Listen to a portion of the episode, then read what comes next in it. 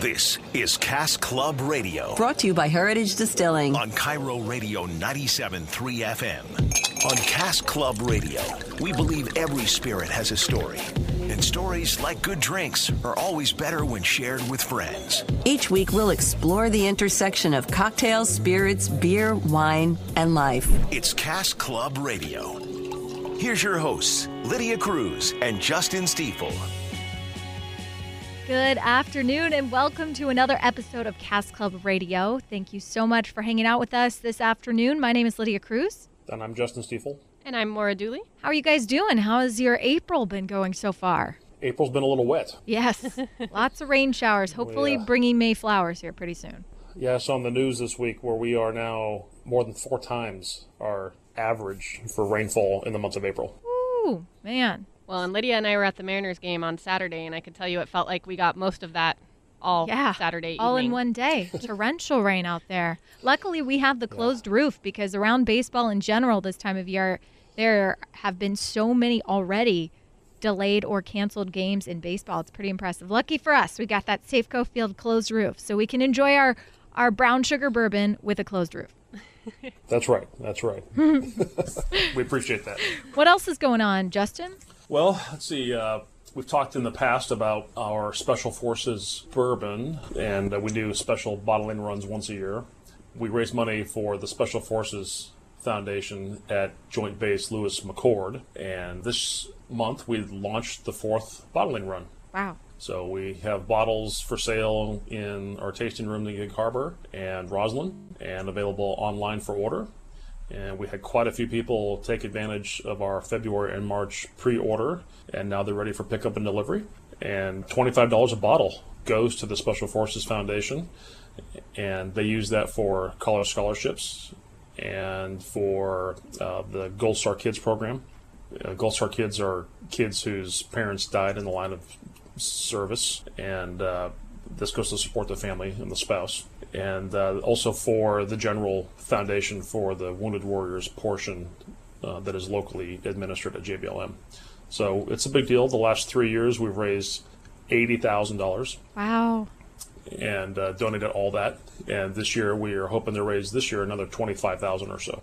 really cool. Speaking of that Mariners game, it was Armed Forces Night, and so speaking of the the Wounded Warrior Project was there. The Gold Star families did the uh, f- the flag during the national anthem, unrolled the flag. So it was uh, it was cool to see all those people honored, and it is such an important cause.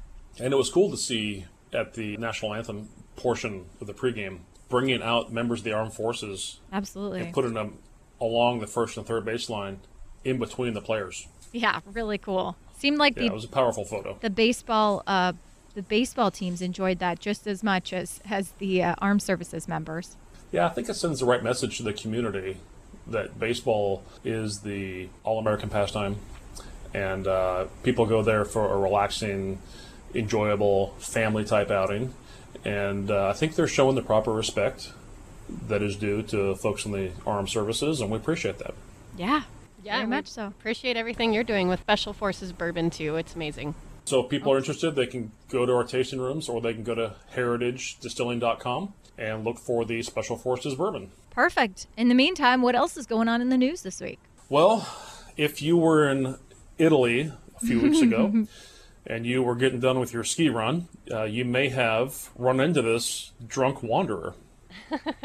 and uh, he was in his 20s. Uh, his name is Pavel, and he was in the ski resort town of Cervinia. And he was slightly intoxicated. And according to this French article, he took a wrong turn, climbed up the ski slope sometime between 2 and 3 in the morning Oh no. because he spotted the silhouette of a building on the horizon. He thought there was it was his hotel, Naturally, just and so he kept yeah. climbing up 2,400 meters, which is a, almost 8,000 feet in elevation. That's a hike. Yeah. It's a long hike That is When an you're drunk. impressive drunk feat. I have to admit. at night. Yes, Good for him. he uh, used his ho- hotel key. He managed to get inside. Turns out it was a bar for the resort. And when they found him passed out at 8:30 in the morning, uh, he had consumed two bottles of water. Oh, staying hydrated at least. Good. Yeah. Wow. He now, gets things cheers done when he's cheers drunk. to Pablo. Yeah. now, isn't Distiller Dane on his honeymoon in Italy? Are we sure that this isn't just him going by a you know pseudonym? oh, that's an excellent question. Right, we got to check I on will him. have to. Uh, I'll have to dial him up on WeChat Okay, and ask him. What else is going on this week? Well, if you've been watching the news, our uh, spat back and forth between the White House and China on trade and tariffs and import duties and taxes, China has retaliated, threatening a 25% tariff on American bourbon. And the folks in Kentucky are rightly upset about this. Mm-hmm. The tariffs on American spirits going into China are high already anyway, and it makes American made products very expensive. So to put another 25% tariff on top of that makes American bourbon and whiskey even more expensive and puts it out of reach of the world's largest market. Right now, we're talking about 23 million cases of whiskey sold in the U.S., and they're hoping to see that matched in China in the next few years, but it's uh, very difficult, the 25% extra tariff on top. This might be a dumb question, but how do they come to decide on different tariffs for different spirits? Well, they have what's called a harmonized tariff schedule. The WTO does, and if you look this up, the HTS, it has thousands and thousands and thousands of things, everything you can think of, from wire to stainless steel to tanks to Wow. paper cups. Everything that is sold or made in the world has something on the schedule. And these countries pick and choose based on the political pressure that they think will be applied in their home country to stop uh, a retaliatory action from taking place. And uh, in the case of the U.S., the Senate Majority Leader hails from what state? Uh oh. Yeah. Oh no. His name is Mitch McConnell. He comes from Kentucky, Oh, there it is. the home of bourbon. There it Thanks, is. So if you're in China and you say, how do we want to apply political pressure to the White House? What better way than to go to the majority leader of the same party of the president who's throwing American tariffs against Chinese imports and say, we're going to cause pain for you in your hometown unless you get your own president in line. And the way we're going to do that is by putting this tariff on bourbon. Wow. There you go. Speaking of uh, spirits internationally, what's going on with soju? We've talked about this before.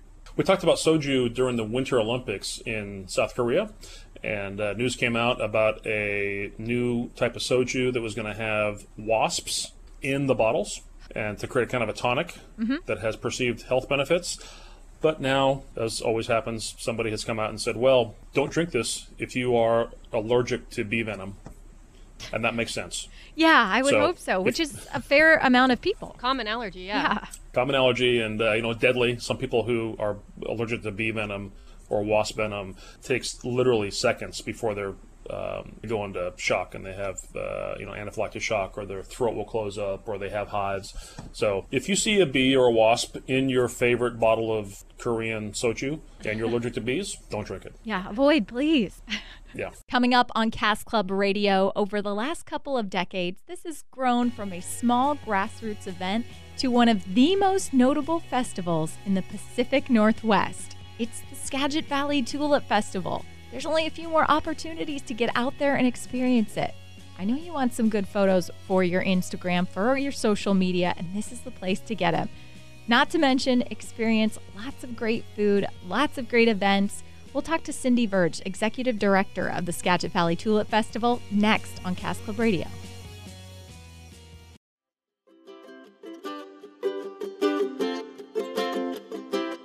Welcome back to Cask Club Radio. Right now, we are joined by our friend Cindy Verge. She's the executive director of the Skagit Valley Tulip Festival, something that's been going on for 35 years. Cindy, thank you so much for taking time to join us today. My pleasure. What can you tell someone who has never been to the Tulip Festival? How would you describe it to them?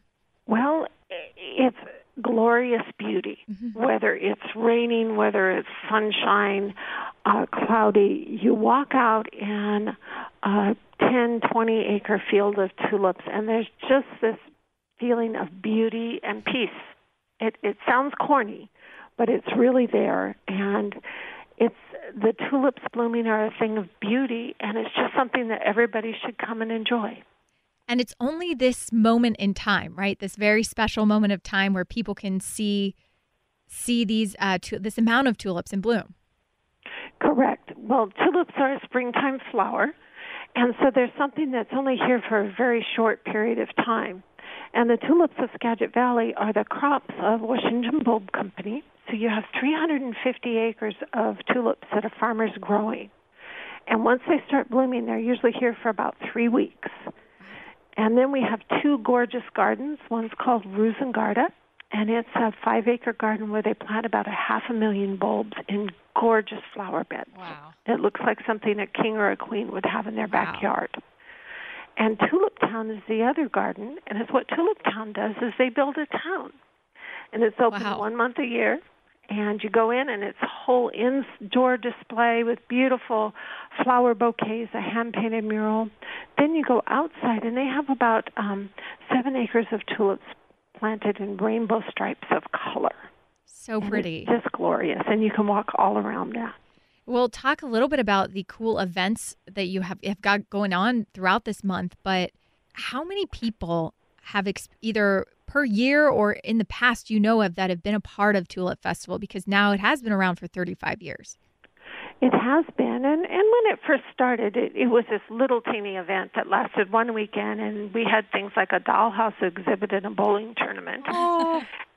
And now we have 40 different events and activities, um, running the gamut from a parade to a tulip petal bike ride, to Packard's open house, to a quilt show, a street fair. Um, so we've really expanded the offerings, making them last the entire month of April, so that we can um, have people enjoy something whenever they come up and whenever the tulips are blooming. It's really fun for folks. What has this done for the local community there? Well, we estimate that um, it's about a $20 million shot in the arm every April. Wow. Wow. Um, all of our communities experience a double digit increase in, in sales tax revenue. And we took a survey this past year with our local um, charitable organizations that participate in the festival. And we got responses from about two thirds of them. And they indicate that they are earning over $200,000, netting over $200,000 a year. Wow. and, this those is dollars come back to our community. So it, it it really is something that's very valuable to our community. We usually get about 350,000 people that come here. Um, last year, um, we have a map in our office, and we have about 12 to 15,000 people that come through our doors. And that map, we said, "Where do you live?" Last year, we had people from 96 countries, Oh my goodness. all goodness. 50 U.S. states Oh, and it's really cool. Um, folks, it, it sounds sometimes like the United Nations with the different languages that'll be up here in our office. So it is much more than just a local draw. I know that that actually means on the weekends it can get kind of hectic. You you guys have some traffic tips up on your website for people that are thinking of heading out there, right? We do, and we've even got a video that folks can access. And, and it's just important because we want you to come and see the flowers and enjoy the events and not and spend as little time in traffic as possible. And by um, following some of those tips, um, there's a back way through the Conway exit, taking Highway 20. Um, all of those will help folks navigate where they want to be. For someone who might be a first timer, Maura and I have yet to be up there, which is a crime, but we're going to get there this year. We really want to. Good. What is Good. the first thing or something that we need to check off check off on our list when it comes to all of these diff- uh, great events that you have? Well, if I were coming up here for the first time, I would work to get up to Skagit County by 9 a.m. Okay. And then I would choose one of the gardens, whether it's the very formal RoozenGaarde with the gorgeous flower beds, or whether it's the rainbow stripes of color at Tulip Town. I would go through one of the gardens.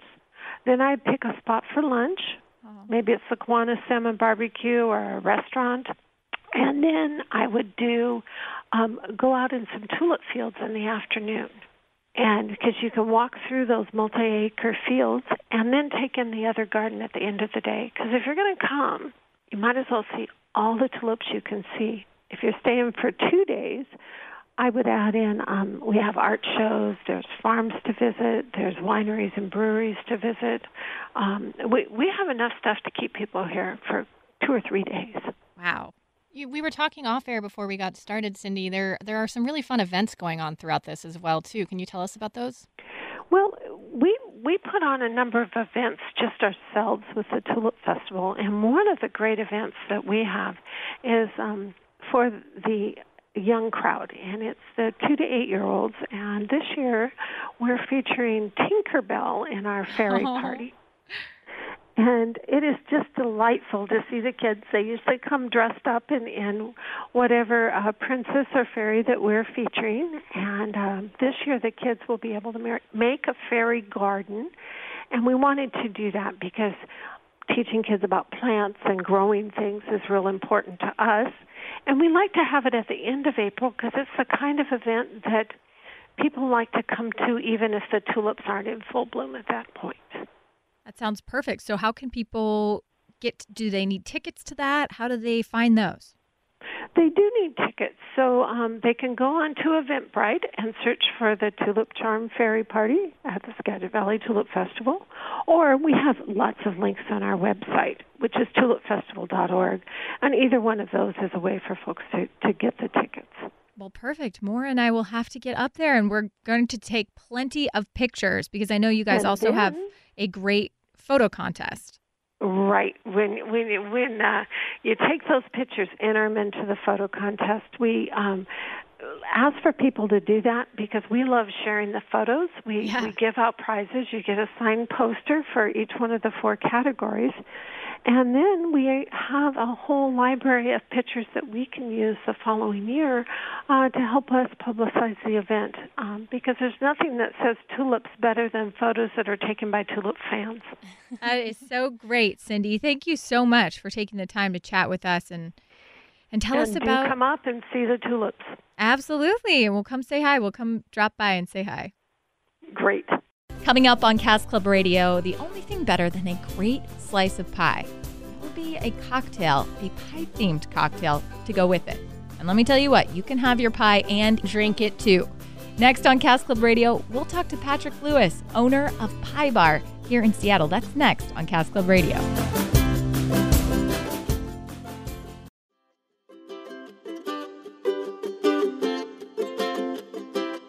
Welcome back to Cask Club Radio. Right now, we are joined by our friend Cindy Verge. She's the executive director of the Skagit Valley Tulip Festival, something that's been going on for 35 years. Cindy, thank you so much for taking time to join us today. My pleasure. What can you tell someone who has never been to the Tulip Festival? How would you describe it to them? Well, it's glorious beauty. Whether it's raining, whether it's sunshine, uh, cloudy, you walk out in a 10, 20 acre field of tulips, and there's just this feeling of beauty and peace. It, it sounds corny, but it's really there. And it's the tulips blooming are a thing of beauty, and it's just something that everybody should come and enjoy. And it's only this moment in time, right? This very special moment of time where people can see see these uh, tu- this amount of tulips in bloom. Correct. Well, tulips are a springtime flower, and so there's something that's only here for a very short period of time.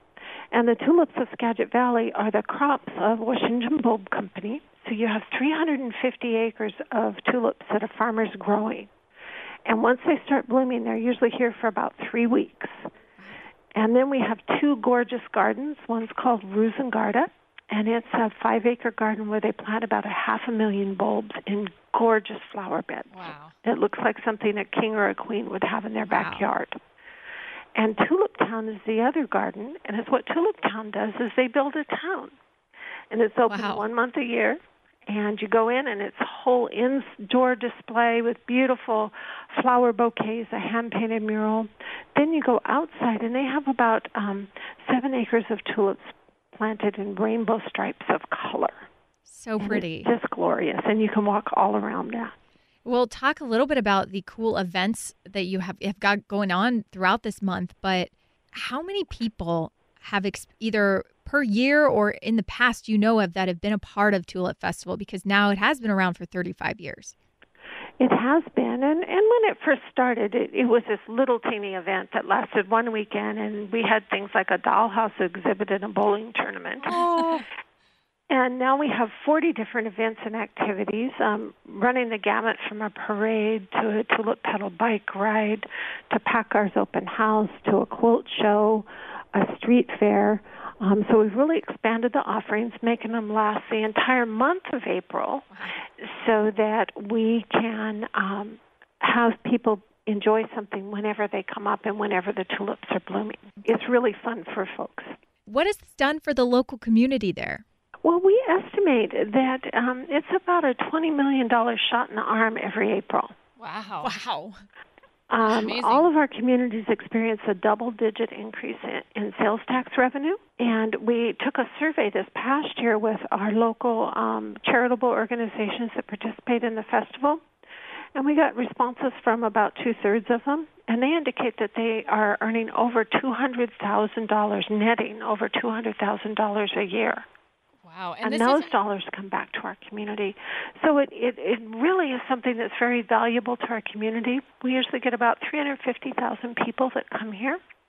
Um, last year, um, we have a map in our office, and we have about 12 to 15,000 people that come through our doors.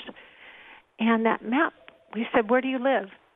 Last year, we had people from 96 countries, Oh my goodness. all 50 U.S. states Oh, and it's really cool, um, folks. It, it sounds sometimes like the United Nations with the different languages that'll be up here in our office. so it is much more than just a local draw. I know that that actually means on the weekends it can get kind of hectic. You you guys have some traffic tips up on your website for people that are thinking of heading out there, right? We do, and we've even got a video that folks can access, and and it's just important because we want you to come and see the flowers and enjoy the events, and not and spend as little time in traffic as possible. And by um, following some of those tips, um, there's a back way through the Conway exit, taking Highway 20. Um, all of those will help folks navigate where they want to be. For someone who might be a first timer, Maura and I have yet to be up there, which is a crime, but we're going to get there this year. We really want to. Good. What is Good. the first thing or something that we need to check off check off on our list when it comes to all of these diff- uh, great events that you have? Well, if I were coming up here for the first time, I would work to get up to Skagit County by 9 a.m. Okay. And then I would choose one of the gardens, whether it's the very formal RoozenGaarde with the gorgeous flower beds, or whether it's the rainbow stripes of color at Tulip Town. I would go through one of the gardens. Then I'd pick a spot for lunch. Maybe it's the Kiwanis Salmon Barbecue or a restaurant. And then I would do um, go out in some tulip fields in the afternoon and because you can walk through those multi-acre fields and then take in the other garden at the end of the day. Because if you're going to come you might as well see all the tulips you can see. If you're staying for two days i would add in um, we have art shows there's farms to visit there's wineries and breweries to visit. Um, we, we have enough stuff to keep people here for two or three days. Wow. You, we were talking off air before we got started, Cindy. There there are some really fun events going on throughout this as well too. Can you tell us about those? Well, we we put on a number of events just ourselves with the Tulip Festival, and one of the great events that we have is um, for the young crowd, and it's the two to eight year olds. And this year, we're featuring Tinkerbell in our fairy Oh. party. And it is just delightful to see the kids. They usually come dressed up in, in whatever uh, princess or fairy that we're featuring. And um, this year, the kids will be able to mar- make a fairy garden. And we wanted to do that because teaching kids about plants and growing things is real important to us. And we like to have it at the end of April because it's the kind of event that people like to come to even if the tulips aren't in full bloom at that point. That sounds perfect. So how can people get do they need tickets to that? How do they find those? They do need tickets, so um, they can go on to Eventbrite and search for the Tulip Charm Fairy Party at the Skagit Valley Tulip Festival, or we have lots of links on our website, which is tulipfestival.org, and either one of those is a way for folks to, to get the tickets. Well, perfect. Maura and I will have to get up there and we're going to take plenty of pictures because I know you guys And also have a great photo contest. Right. When when when uh, you take those pictures, enter them into the photo contest. We um, ask for people to do that because we love sharing the photos. We Yeah. we give out prizes. You get a signed poster for each one of the four categories. And then we have a whole library of pictures that we can use the following year uh, to help us publicize the event. Um, because there's nothing that says tulips better than photos that are taken by tulip fans. That is so great, Cindy. Thank you so much for taking the time to chat with us and and tell and us about come up and see the tulips.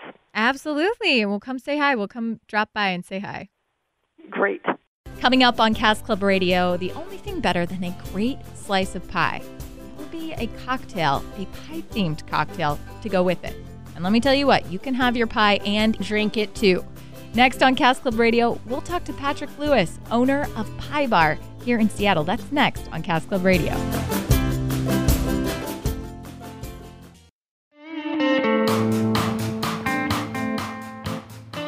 Back to Cask Club Radio. My name is Maura Dooley, and I am sitting here with the owner of Pie Bar in Capitol Hill, Patrick Lewis. How are you today, Patrick? I'm very good. How are you? Good. Thank you for coming in. I am so excited that you are here because we are not only big fans of yummy desserts like you have there, but obviously any place that serves cocktails with desserts Mm-hmm. is, is very high on my list. And pies, right? the yes, pies thing. yes. Mm.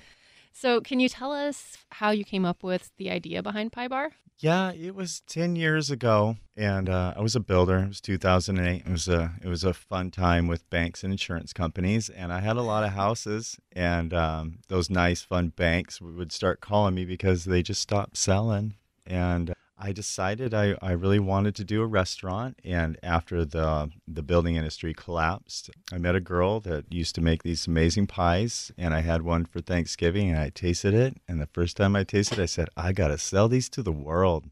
They're amazing. it was so good. That first one I tasted. So she taught me how to make the pies, and uh, pretty soon we opened up a restaurant in Magnolia. And I think it was about three years after that, we decided we wanted to kick it up a notch. And uh, we weren't sure what we are going to do. Well, I, I really figured I wanted a little bit more because we, we were just making a lot of pies. And in that, it's kind of a break in thing. They're, they're so labor intensive, each one's handmade. We wanted something to go along with it and complement it. We weren't sure what. And we found this spot through a developer friend that we used to have through that uh, building time and uh, showed us a spot in Capitol Hill, and it was in the shape of a piece of pie. And I lost my mind. I started building it without any concept, any idea.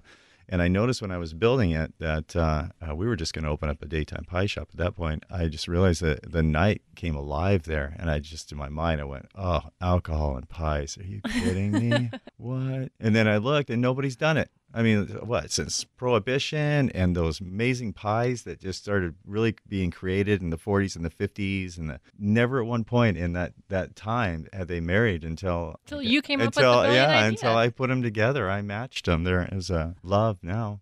but yeah, awesome. it's that's kind of how it started. I just I saw everything come alive at night as I was building it because most of the time I I build at night. I'm kind of a night owl anyway. Just worked. Everything flowed. So, you put your building experience to work in putting together the Capitol Hill Yeah, restaurant? all that experience of like, who do I call for permits? How am I going to build this? You know, how is it? How how is the kitchen going to fit? Uh, how is the customers going to feel? It made it look like it's really a house party inside my kitchen when you go in there. If I if I had a giant kitchen like that, you know, you come in and it's like everybody somehow from outside and the living room have congregated in the kitchen and they're seeing me do my thing while we're having like a house party in there. That's that's the feel. That's really what I wanted. I love that. And then on top of the fact that you can sit down and eat in the restaurant, you guys have a walk-up window where you can get to go pie as yeah, well. Yeah, the right? first idea in that was that we weren't sure if we're going to be only 21 because as we're going through the permit process, they weren't going to allow it. Well, they did. Only half of it was 21, but the idea was everybody could get the pies. So if you weren't 21, at least you can go to the walk-up window. And I'm glad I did it anyway for that purpose because now it's it's just half the business with the Postmates and the Uber Eats and everybody. You know, just call and there'll there'll be a giant line down the road, but a lot of it will be orders that are put in from people that just can't come down, you know. And then it catches everybody else when we're so busy inside. Instead of like having to wait forever, they can go to the line and go somewhere else with the pie. But yeah, it really works. I definitely envision myself being one of the customers in that line here very soon. Which pie should I try first? Well, my favorite pie is the peanut butter chocolate. Just because um, it's I don't know anybody else that really makes it. I've heard in the Midwest that's how I got the idea for the pie that they make this peanut butter pie, and I I tested around some different recipes, and I came up with one that works, and it's it's the second best seller. The number one seller is Deserted Island, and that was a pie that the ex-wife and I, when we owned it together in Magnolia, we created together, brand new recipe, put everything together in layers. It starts out with blackberries on the bottom, raspberries in the middle, strawberries on the second half of the middle, I guess, but it's apples across the top. And it's all layers, all with different pie sugars. I call them pie sugars because it's different mixtures of flour, sugar to cinnamon. To, we, because we don't use any fillers in our pie, so every fruit has its level of sugar in it that will break down in the heat. So depending on more flour more sugar per the fruit. But it's pretty complicated. And like I told you, it's labor intensive to make a pie. But but homemade, handmade, oh, deliciousness. Ev- every day, consistent. Every day, you know, it's it's really become something great. That's amazing. What is it about desserts that you like to pair with cocktails? Well, you know, that was a thing too. Uh, when I was first in the neighborhood, I wasn't quietly warmly invited. There was a lot of people that stopped by, especially bar owners, like, Are you out of your mind? You're putting alcohol and sugar together? And I'm like, What are you? Just wait. You can stand in line. Just, just. just just wait a little bit. Watch because i you know i have i'm a, kind of an artsy guy and i had this idea and i can see it the idea and a concept of a three-dimensional thing not more of a building thing. But um, I, I just saw it. I saw like what would happen as soon as i put them together and and it has been nuts you know it's been crazy putting them together. But the, my biggest ones is like i've created have you heard of a moscow mule before? One of my oh, favorites. Yeah, well, I created one that's called an apple pie mule with moonshine and an um, infused apple taste into it, and it pairs perfect with the apple pie. It's it's just the because you wash it down with a little bit of that ginger, and it has that moonshine in it with the apple pie. It's it's unstoppable. It's bite after drink after bite. But other ones like um, the strawberry rhubarb pairs really good with the uh, key lime pietini. And pietinis are martinis that on the top of the rim has our pie crust, actually the top crumb part that's, you know, that's really edible. It's so good. And then I put different, just different alcohols and some of them. Some of like Licor 43 and whiskeys with, uh, different fruit juices and stuff, but it makes them taste just like the pie. So when you're drinking it through that crust of the top, it's it's definitely a pie with some bite. That sounds amazing. What, did you have bartending experience or a bar background? No, I didn't. I had none. When I first when I first built it, I was really just a builder. I was new to the industry. I, I had worked a few years in that uh, place in Magnolia that we built first, which was Seattle Pie Company, but that was my only restaurant experience, and I was 44 at the time. But after I built the bar one, again, it was just this last minute idea. Oh, geez, this an epiphany came to me. I'm going to do this, but I had no bar experience. So the little bit of time that we went through before I learned, we went through some different bartenders, and nobody ever really got the niche. And every time they came in and bartended, it was like they bring their drinks and their ideas, but I had kind of a concept, you know, that would work. And eventually I just went, you know, I got to learn how to do this.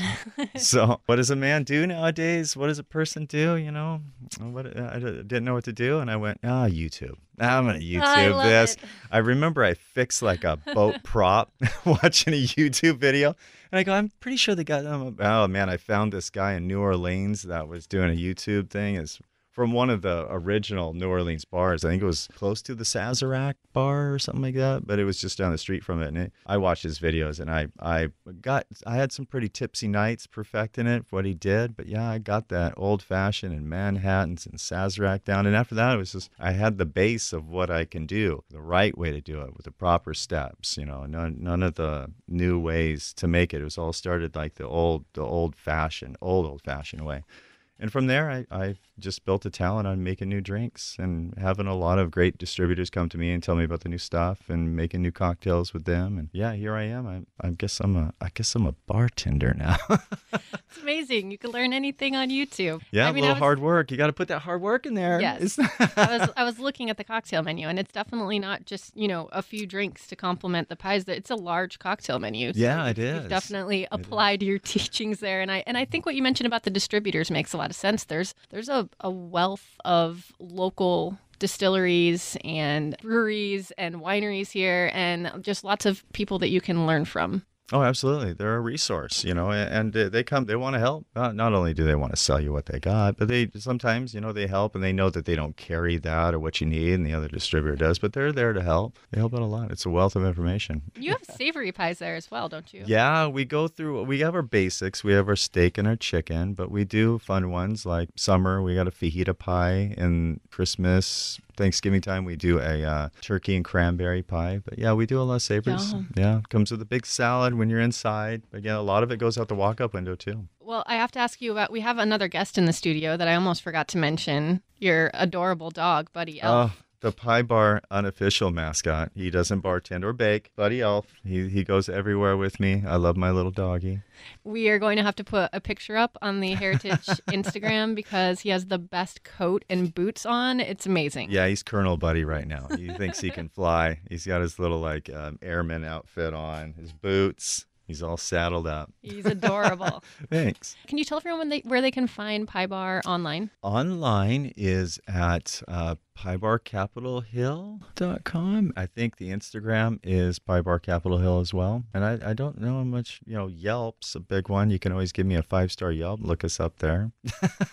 well, last question we always ask everyone if you're throwing a party and we're invited, what are we drinking? Well, well, if it's a party, I got to make my burning apron. It's uh, it's a great drink. I love my drink. I learned it from a man that used to work at the Flying Fish. I think back in the grunge days, back in like I was like 95 or something. I was coming down here, 94, 95. a guy named Angel from New York who showed me how to make this drink. And who thought I'd ever be a bartender? But um, yeah, from watching him, I just remember that I had to make that, and it was my signature drink. So I'd say the Burning Apron. If you're gonna have a party, it's it's a it's a great drink. It's got 151 in it to light on fire, and well, then, that'll get started. then I, I, I temper it down with some. Uh, let's see, I put uh, vodka in it, amaretto, a little frangelico, and uh, a little bit of Bailey's with nice. some coffee. Yeah, that's it. And then after that, yeah, the I'd say all the pietinis, man. The pietinis are a party too. I make key lime. Let's see, what's the other ones? A blackberry pietini, strawberry pietini. Yeah, there's options, but the pietinis are, are, are the best. They're the they're the big hit there. Especially with summer coming up, key lime pietini sounds amazing. Yeah,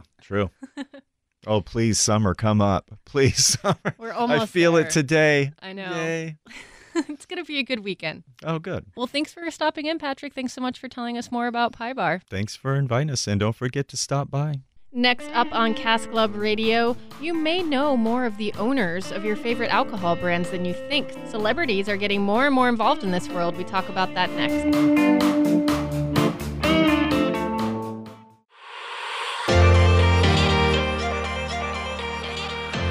Welcome back to Cask Club Radio. Before we get out of here today, we've got to discuss one major trend.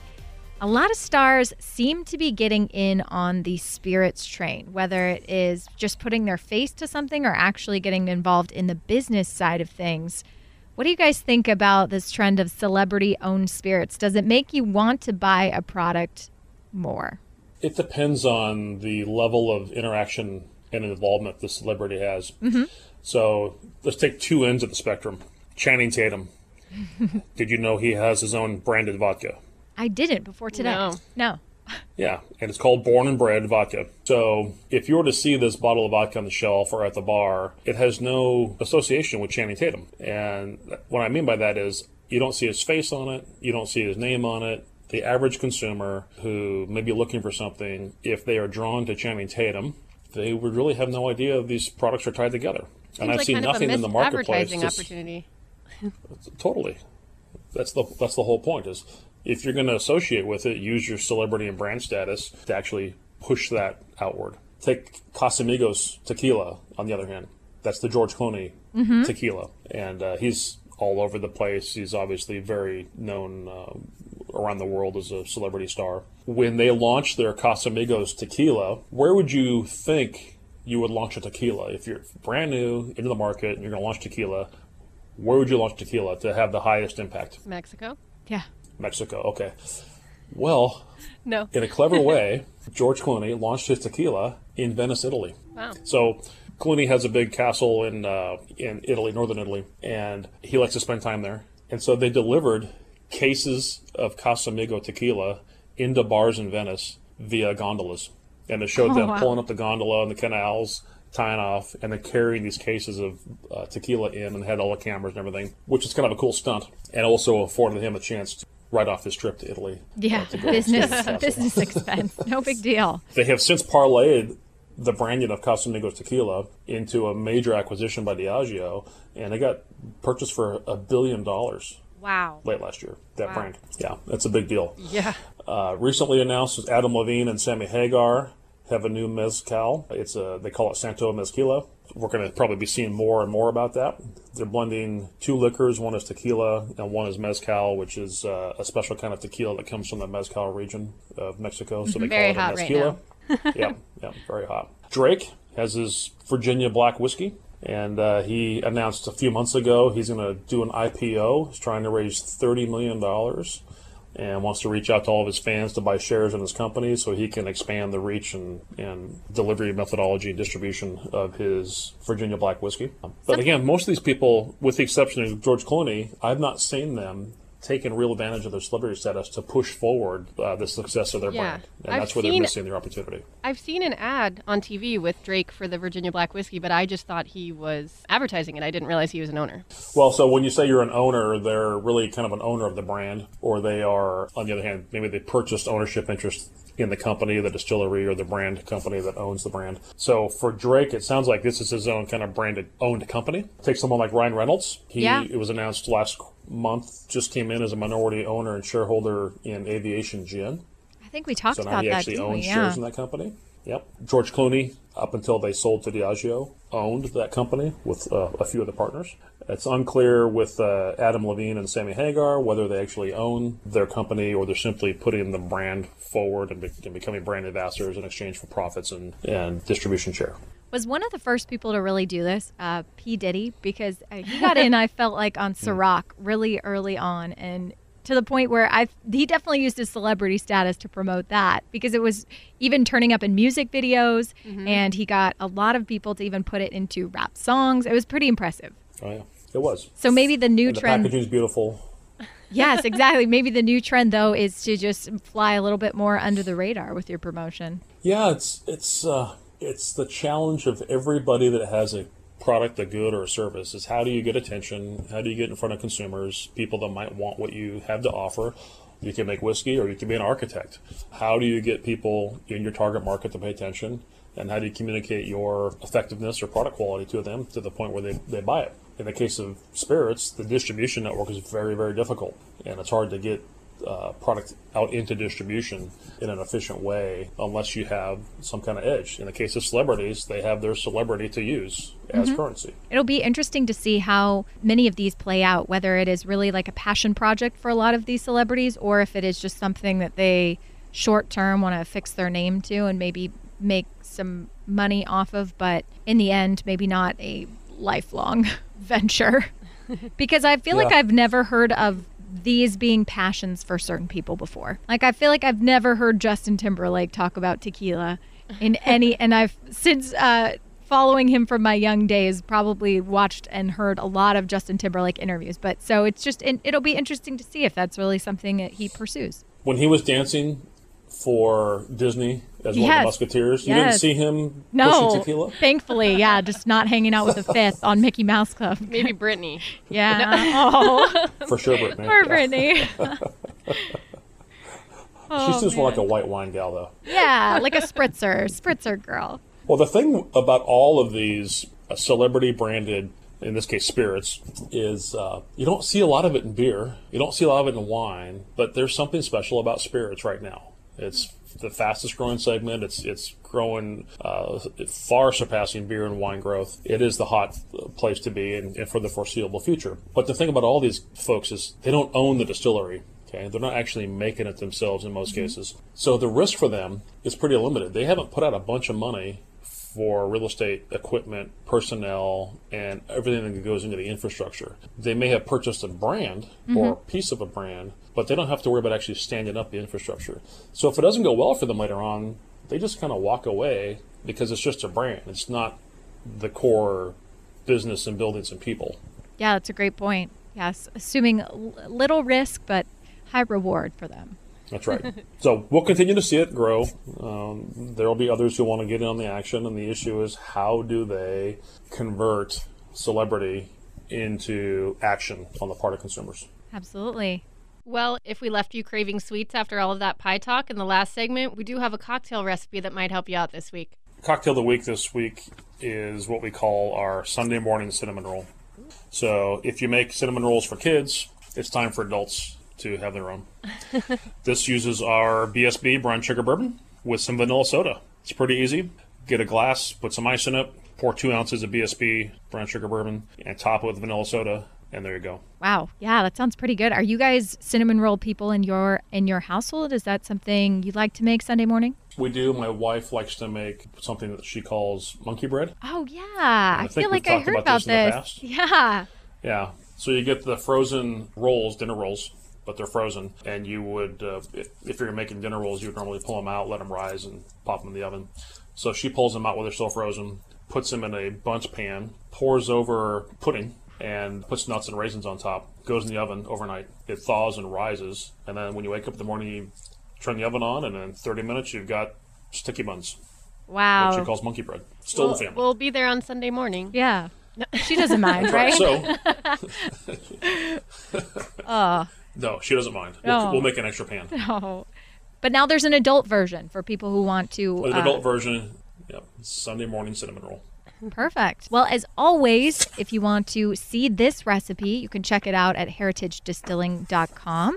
And you can also download any episode of Cask Club Radio that you want, catch up on old episodes at heritagedistilling.com, or you can go to KIRORadio.com, click on the podcast tab, scroll down to Cask Club Radio. You can also find us on Facebook at Cask Club Radio, and we ask you to go and rate us on iTunes.